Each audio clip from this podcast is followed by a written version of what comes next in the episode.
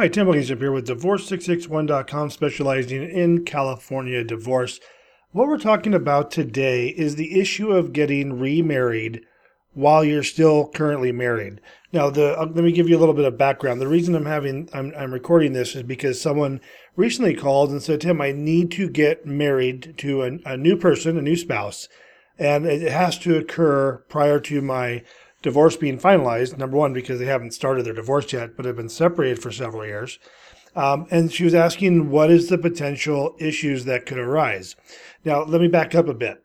We handle, and, and if you go to the podcast just before this or the video just before this, depending on where you're watching or listening to this, the we handle a lot of divorce cases where people have already been remarried uh, because they thought their divorce was finalized. People start their divorce, think it's finalized, it's not, and they uh, get remarried, have children, and at some point realize their divorce was never finalized, their initial divorce.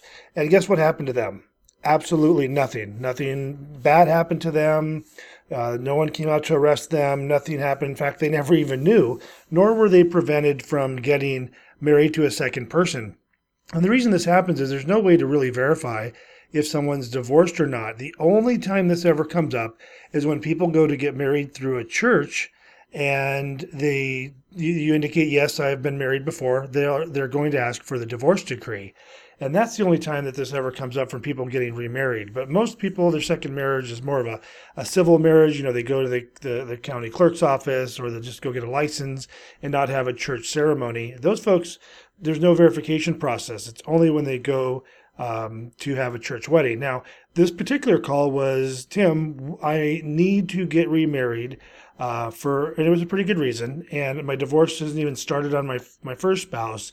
You know, am I going to get in trouble? And what I what I basically said because we don't want to give legal advice, but we did say that you know in all of these probably 20, 30 divorces we've done where people were already remarried, nothing happened to them.